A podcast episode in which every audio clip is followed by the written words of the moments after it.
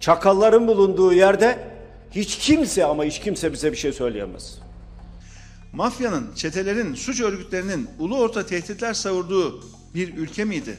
Anayasal bir e, konuma sahip olan ana muhalefet lideri hiçbir kimse tarafından tehdit edilemez. Alaaddin Çakıcı benim dava arkadaşımdır. Türk medyasının son 40 senede değişmeyen gündemlerinden biri siyaset ve bürokrasinin organize suç liderleriyle ilişkileriydi. Bazen haberin özneleri Mehmet Ağar ve Hüseyin Baybaşin olurken bazen de Alaaddin Çakıcı ve Eyüp Aşık oldu. Alo. Alo. Efendim. Abi merhaba nasılsınız? İyisiniz inşallah. Sağ ol. Teşekkür ederim. Sağ ol. Sen nasılsın? Ne yapıyorsun? Sıhhatin iyi mi? Vallahi abi işte sıhhatimiz aslında iyi değil. Bu görüşmeler kamuoyuyla paylaşıldığında büyük infial uyandırdığı birçok siyasetçi ve bürokrat mahkeme ve meclis komisyonlarında ifade vermek zorunda kaldı. Fakat Türkiye değişeli çok olmuştu. Artık ülkenin Cumhurbaşkanı organize suç liderleriyle bir düğünde buluşup sohbet ediyor, iktidar ortağı ise parti binasında başka bir mafya lideriyle birlikte poz veriyordu. Sıradanlaşan bu görüntülerle birlikte mafya liderleri iktidara destek veriyor, muhalefet liderlerine yazdıkları mektuplarla tehdit ediyordu. Boğaziçi Üniversitesi'nde yaşanan son olaylarla birlikte yine böyle bir mektup sosyal medyada gündem oldu. Alaaddin Çakıcı öğrencilerin protesto ettiği Melih Bulu'ya mektup göndererek destek verdiğini açıkladı.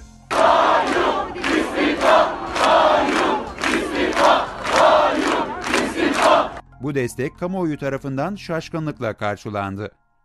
Ortada bir rektör, onu protesto eden öğrenciler ve rektöre destek veren bir mafya lideri vardı. Oldukça garipsenen bu durum aslında Alaaddin Çakıcı'yı bilenler için sıradan bir rutindi. Nihayetinde Çakıcı gönderdiği mektuplarla tanınan biriydi. Bu zamana kadar dost düşman demeden mektup göndermiş, bazen tehdit etmiş, bazen de destek vermişti. İşte karşınızda Alaaddin Çakıcı'nın meşhur mektupları. Kamuoyu Alaaddin Çakıcı'yı yakından tanıyor fakat mektuplarını pek bilmiyorlardı. Ta ki cezaevindeyken Karagümrük Çetesi diye adlandırılan Nuriş kardeşlerle mektuplaşana kadar. Bu devlet bana Mustafa Duyar'ı öldürttü. Mizah dergilerine kadar düşen bu mektuplaşmalar Türkçe'ye de birçok yeni tamlama kazandırmıştı. Her iki tarafta cezaevinde avukatlar yoluyla kamuoyuna paylaştıkları mektupları saygı ifadeleriyle başlayıp daha sonra da sanal Pokemon, marziye, anafor kolpacı, kişilik ve milliyet erozyonuna uğramış garip göçebegiller gibi ifadelerle birbirlerine göndermeler yaparak bitiriyordu. Mermi manyağı yaparım onu.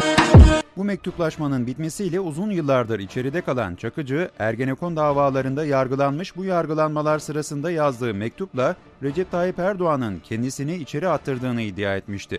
Ama asıl ses getiren mektubunu 2014 yılında Adana cezaevinde yazdı. Türkiye'de kimsenin cesaret edemeyeceği ifadeler kullanan Çakıcı Erdoğan'a Rizeli, Yezid kişilikli, onursuz, dinimizi kullanan, hırsı için ülkemizin fidanlarını telef ettiren, ruhunu şeytana teslim etmiş kişi ifadelerini kullandı. Bu mektubun arkasında olduğunu söyleyen Çakıcı, kullandığı ifadeler yüzünden 11 ay 20 gün hapis cezasına çarptırıldı.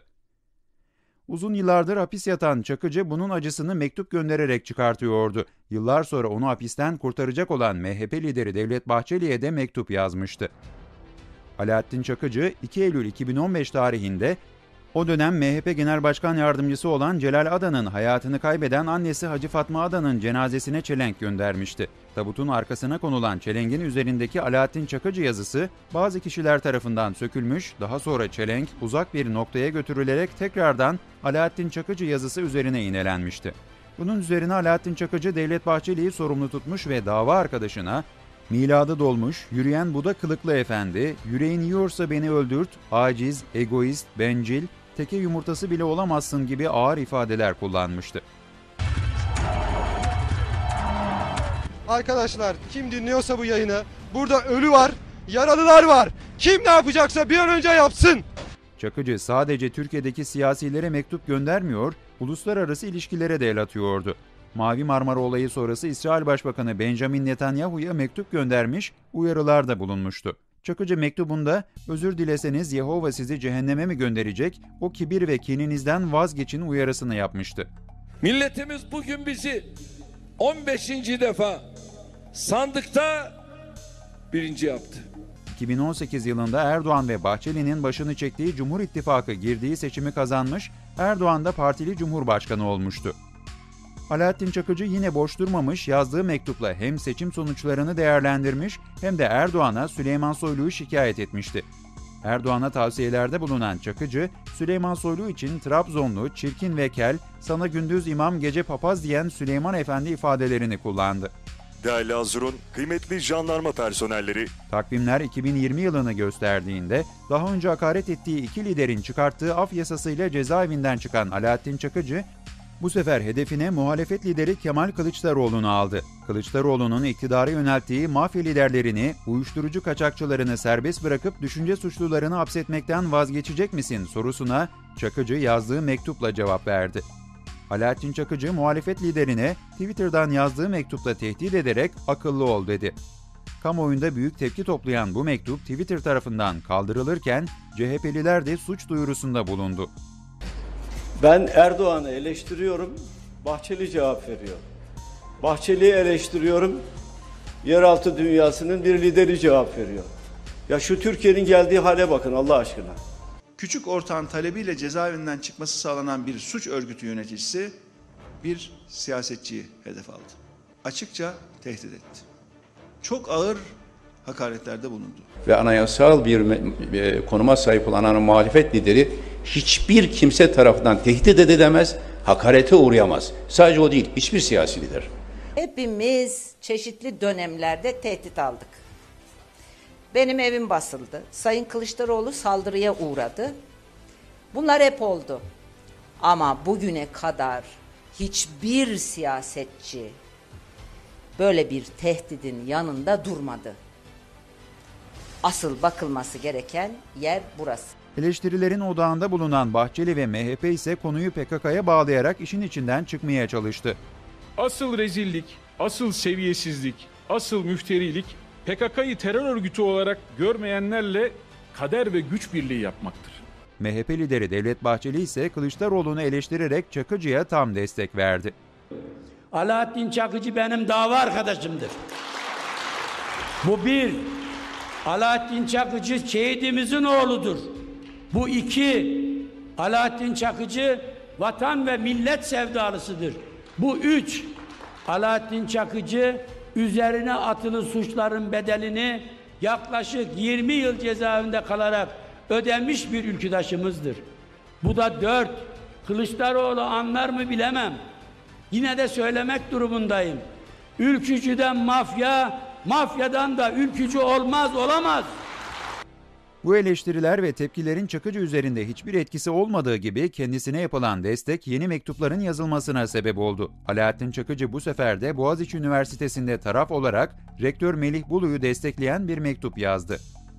Çakıcı öğrencilere terörist derken rektör Bulu'ya da sakın istifa etme ifadelerini kullandı. Alaaddin Çakıcı'nın açıklamaları kamuoyunda gittikçe normalleşirken yazdığı tehdit içerikli mektuplar Türkiye'de siyaset ve adalet kurumunun son durumunu yansıtıyor. Alaaddin Çakıcı hapisten çıktıktan sonra yaptığı ziyaretler, mektuplar ve açıklamalarla bir süre daha kamuoyunu meşgul edeceği benziyor.